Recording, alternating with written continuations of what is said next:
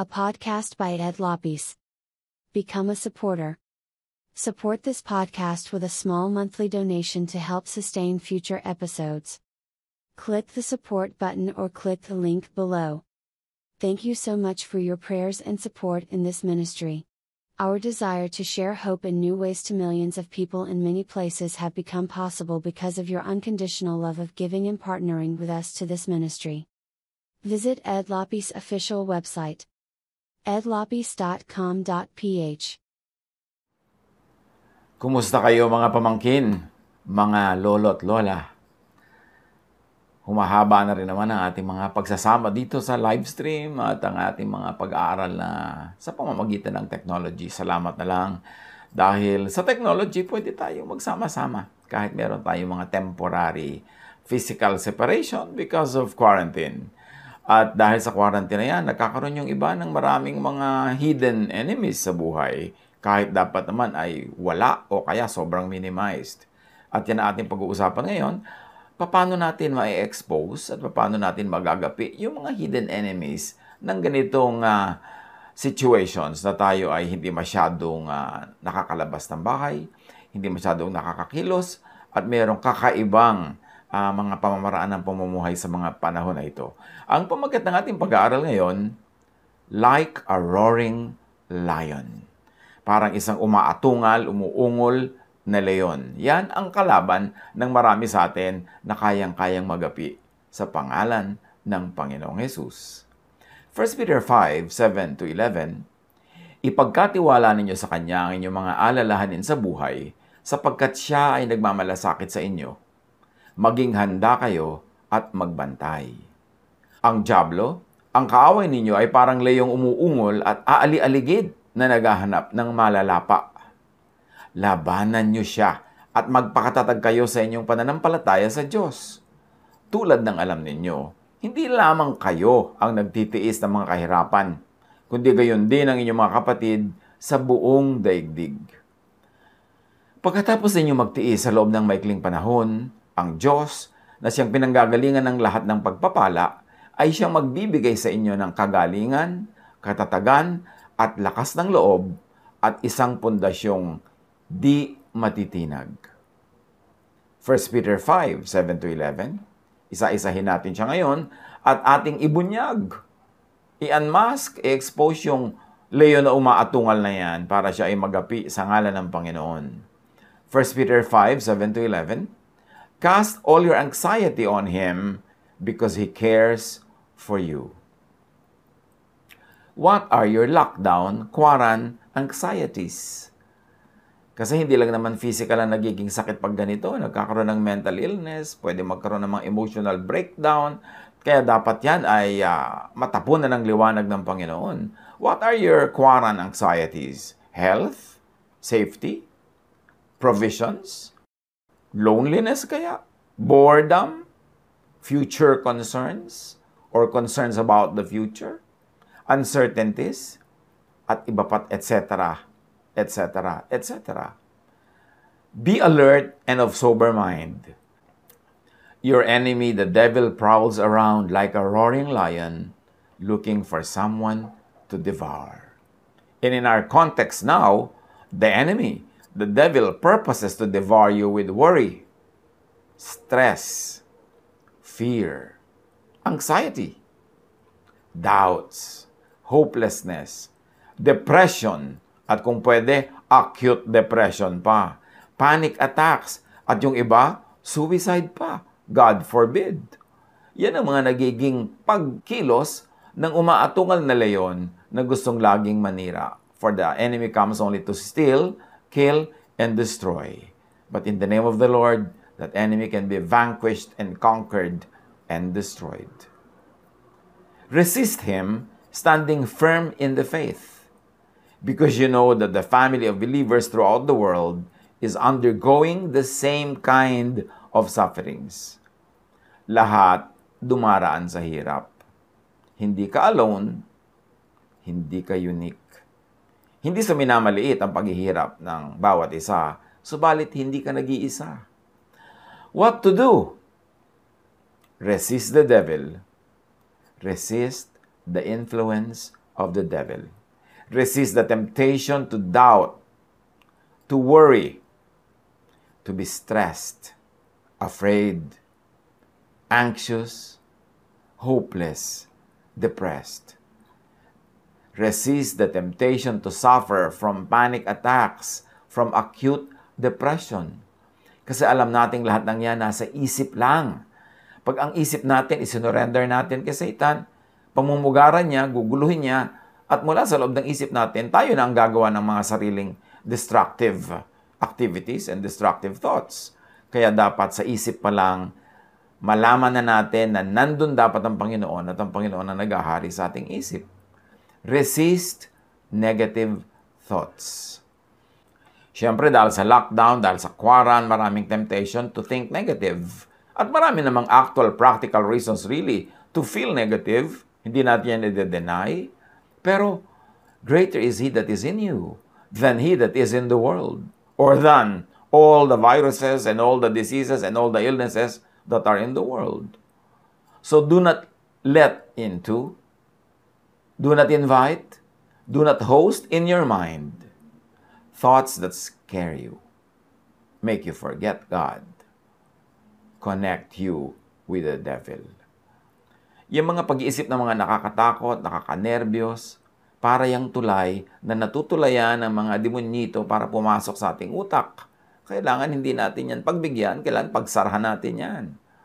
Huwag laging ang iniisip ay yung mga nakakatakot, yung mga hindi alam.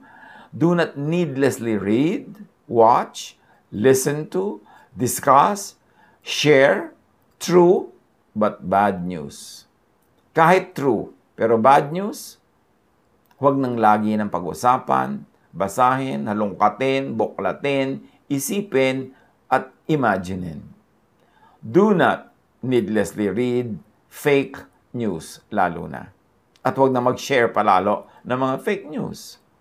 2 Samuel 18, 19 to 20, Now Ahimaaz, son of Zadok, said, Let me run and take the news of the king that the Lord has vindicated him by delivering him from the hand of his enemies. You are not the one to take the news today, Joab told him. You may take the news another time, but you must not do so today, because the king's son is dead. Namatay ang anak ng hari na nagre-rebel against the king.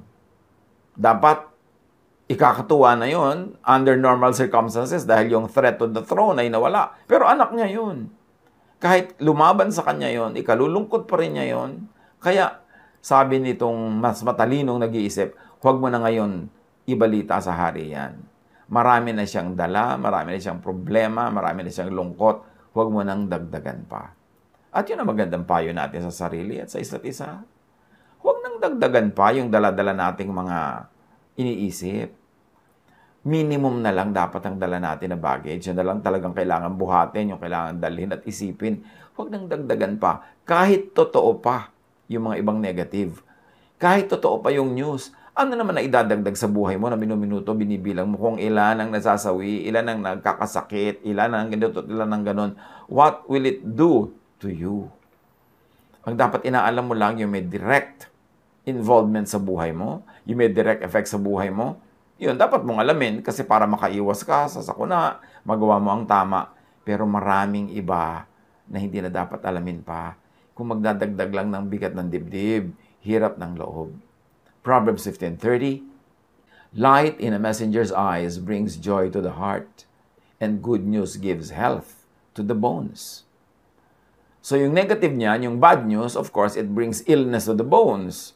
Iwasan natin yan na laging hanapin, iwasan na laging i-share, at iwasan na laging bigyan at pagtuunan ng pansin. Halimbawa naman, meron tayo talaga makukuhang good news, nakakatuwang news, masaya, or at least nakakalibang, nakakaaliw, yun ang pag-usapan. Yun ang pagtuunan ng pansin. Pasayahin natin ating mga sarili, pasayahin natin ating kapwa, at huwag nating pigilan yung mga nagsasaya. Buti nga nagsasaya sila at hindi natin sila pinoproblema, hindi na natin sila nililibang o inaaliw pa at inaalo sila na ang nagpapakasaya, huwag na natin silang pigilan pa. Do not needlessly load your mind with negative thoughts. Jeremiah 49.23 Concerning Damascus, Hamath and Arpad are dismayed, for they have heard bad news. They are disheartened, troubled like the restless sea. So yan ang nagiging bunga pagka may bad news. Proverbs 4.23, Above all else, guard your heart, for everything you do flows from it. Sa ating puso nagbubukal ang lahat ng ating iniisip at ginagawa. Kaya doon pa lang, kontrolin na natin doon pa lang, bigyan na natin ng mga salaan, huwag na nating papasukin yung mga makakasira lang ng mood, makakapagpalungkot na wala namang practical use para isipin at para malaman. The battle is in heavenly places. Ephesians 6:12 For our struggle is not against flesh and blood, but against the rulers, against the authorities, against the powers of this dark world and against the spiritual forces of evil in the heavenly realms. At yung heavenly realms na yan, hindi kailangan nandun sa malalayong papawirin, sa kabila ng mga ulap, because those battle in heavenly places could be in your mind. Why? Because the kingdom is in you, sabi ni Jesus. So ang pagtatagumpay ay mangyayari sa loob ng ating puso, sa loob ng ating isip. At pag sa ating isip nagtagumpay na tayo, nagapin na natin ang kaaway, malakas at buo ang ating loob, lalabas na yan into the world from our heart, yung tagumpay. Pero kung sa loob ng puso, nagapin na tayo, na pinanghinaan tayo ng loob, nasiraan tayo ng loob, lalabas din yan into the world as pagiging talo or talunan. Kaya dapat mananalo ka in the realm of thought, in heavenly realms, in your mind, in your heart. Sa pagpapatuloy ng 1 Peter 5, 7 to 11, And the God of all grace who called you to His eternal glory in Christ, after you have suffered a little while, will Himself restore you and make you strong, firm, and steadfast. To Him be the power forever and ever. Amen. So after the suffering, after the resistance of the devil, doon darating ang comfort. Kung may after na binabanggit, ibig sabihin, lalampasan yan. Kasi may after eh. Malalampasan yan. Alam ng Diyos ang magaganap at siya ang nagsasabing, lalampas ka dyan, malalampasan mo ang anumang hirap. Dahil ako ay nasa yung piling, nasa yung tabi, in fact, nasa yung puso.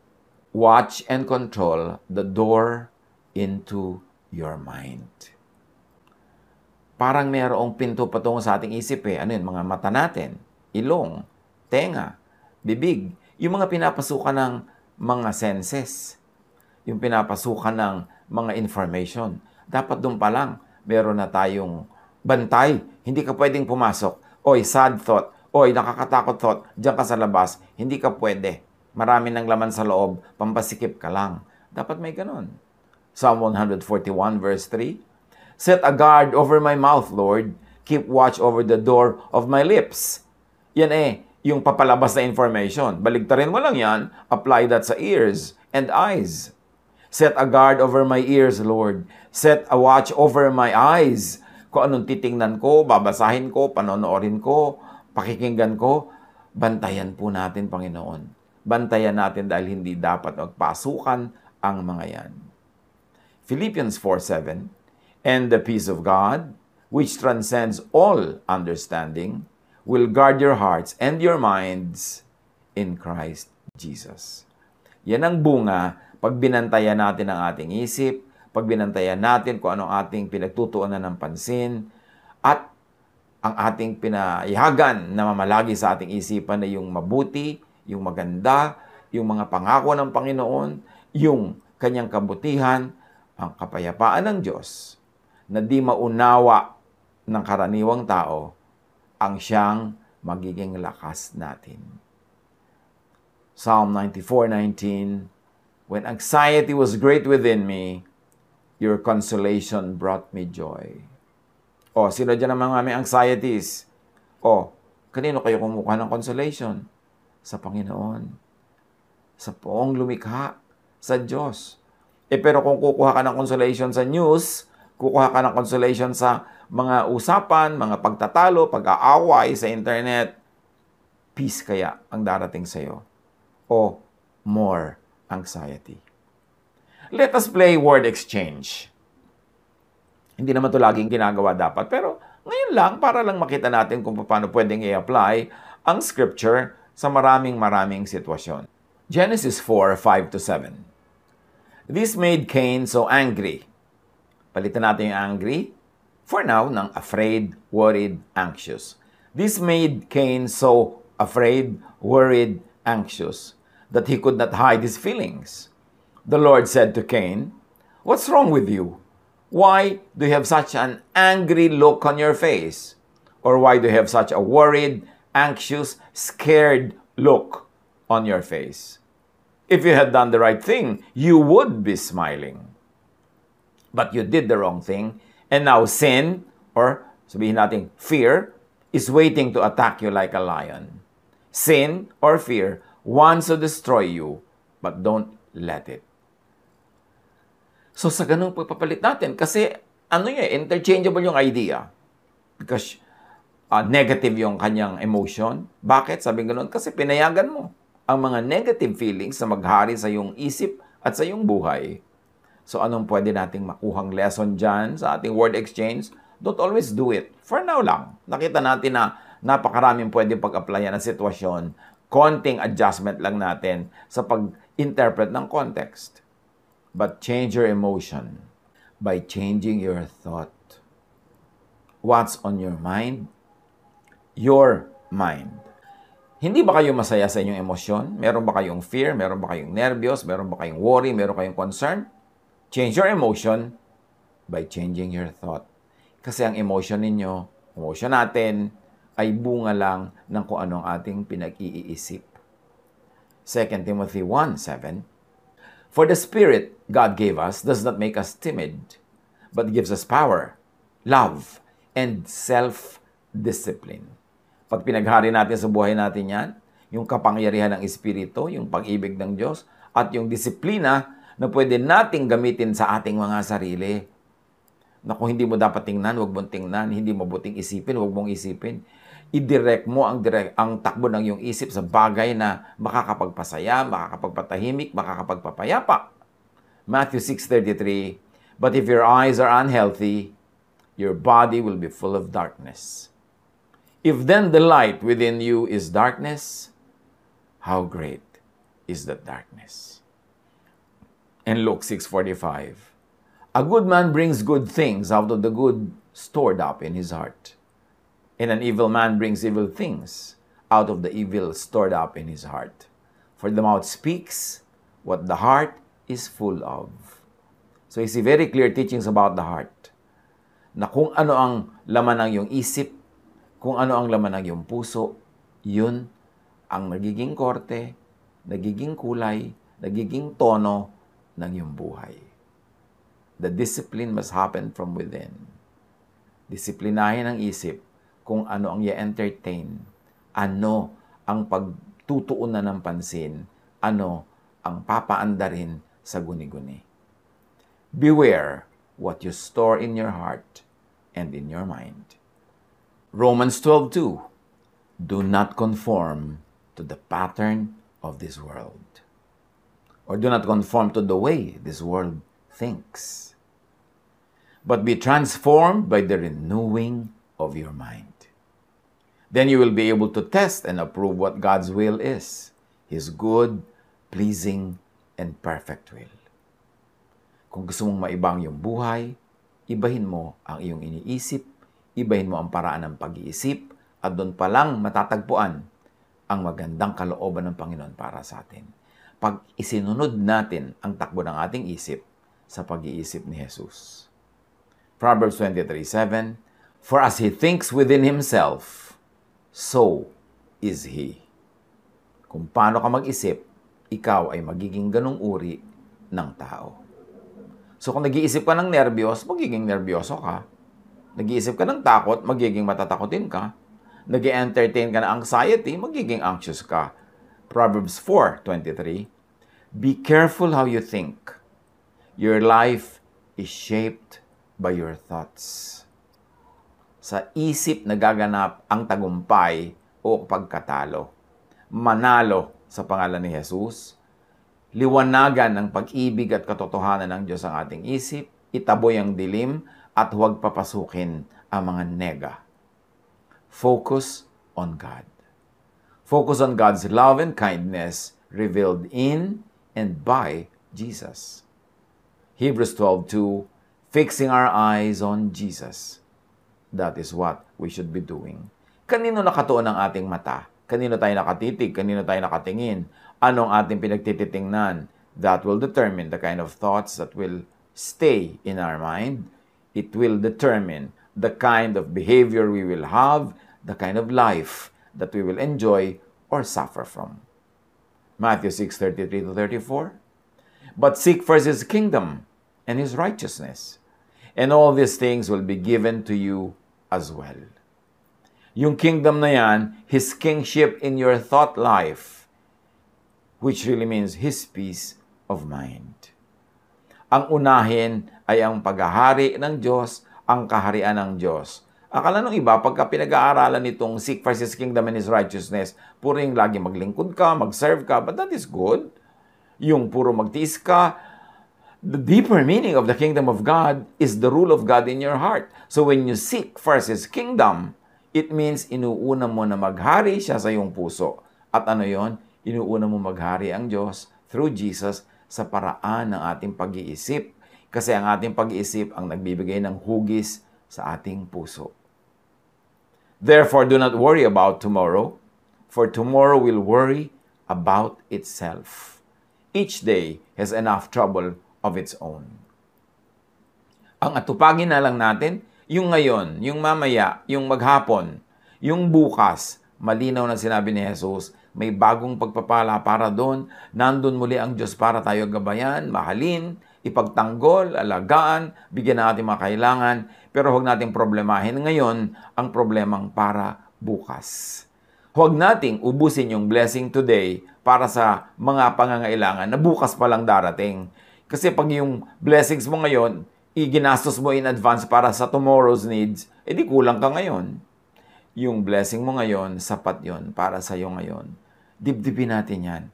I-apply natin yan. Kasi yan ang magbibigay sa atin ng kapayapaan. Do not try to solve the problems of a lifetime in one day. Each day will have its own problem na katapat na mga blessing na ibibigay ng Panginoon. Katapat sa liwanag ng Panginoon na kanyang ipinagkakaloob sa atin. Yung ganito mga challenging times ng quaran, ng lockdown, mas malaki ang nagiging mental sickness ng mga tao kaysa sa physical sickness. Gano'ng karami, for instance, ang talagang may sakit na physical, clinical, medical case, compared sa hindi sila physically, medically, clinically sick, pero emotionally sick, mentally sick, depressed, anxious, nagkakaroon ng mga panic attacks, ninenervyos, nawawala ng pag-asa, nasisiraan ng loob. Mas marami yon. And to think na ang lahat ng dahilan ng mga sakit na yon is in the mind. Nasa guni-guni. Iniisip mong magkakasakit ka, ninenervyos ka tuloy. Hindi ka pa nga nagkakasakit, pero lahat ng nararamdaman na may sakit nandiyan na kasi inisip mo na. At pag inisip mo na, nagaganap na yon sa iyong maliit na mundo sa loob ng iyong utak. So dapat palitan ang iniisip para mapalitan ng eksena, mapalitan ang nagaganap. Kailangan ng discipline. Libangin ang sarili, turuan, pag-aralan ng mga pangako ng Panginoon, pag-aralan ng mga salita niyang nakapagbibigay ng lakas, minimize, if not totally block out all of the negative things that are bombarding us. Remember, your adversary, the lion, the roaring lion, that enemy is seeking someone to devour. Naghihintay siya ng pagkakataon na magbukas ka ng pinto, ng bintana para sa biglang lumundag at pumasok. Kaya huwag siyang bigyan ng pagkakataon. The enemy, walang kwenta yung enemy na yan. Sabi sa Bible, resist the devil and he will flee from you. Hindi mo kailangan makipaglabanan, makipagbakbakan. Just resist. Just say no. Pagka yung mga thoughts ay pumapasok sa ating isip, gusto tayong takutin, gusto tayong bigyan ng nervyos at alalahanin, say no. Focus on other things. Sing a beautiful song. Think of beautiful things. Talk to people. Maraming nagagawa para itaboy ang mga nega. Para itaboy yung roaring lion. That roaring lion, in the name of Jesus, is only a scared rabbit. Hindi siya talaga ganun kalakas ng bubuli lang siya. Siya ay nang babluff. But remember, greater is He that is in you than He that is in the world. 99% siguro na nagpapahirap sa ating katawan, na nagpapahirap sa ating isip, na nagpapahirap sa ating damdamin ay imagined, guni-guni na iisip. That is the battleground. That is the heavenly places mentioned. That is in your mind because the kingdom is within you. Paghariin ang kapayapaan ng Panginoon sa ating buhay. Gawin kung ano ang nagbibigay ng kapanatagan, katahimikan, at iwasan ang lahat ng mga negative things na lalong nagpapalala ng sitwasyon, imagined or real. Pagbulay-bulayan, pag-isipan, nandiyan ang Panginoon. Sabi niya, Come to me all of you who are tired and heavy laden, and I'll give you rest. Peace of mind. Bibigyan kayo ng tulog na mahimbing kahit may bagyo. Bibigyan kayo ng pagkain kahit kulang sa, sa biglang tingin at ang daming kakain, pero napagkakasya dahil ang Panginoon is God who provides. God bless us all.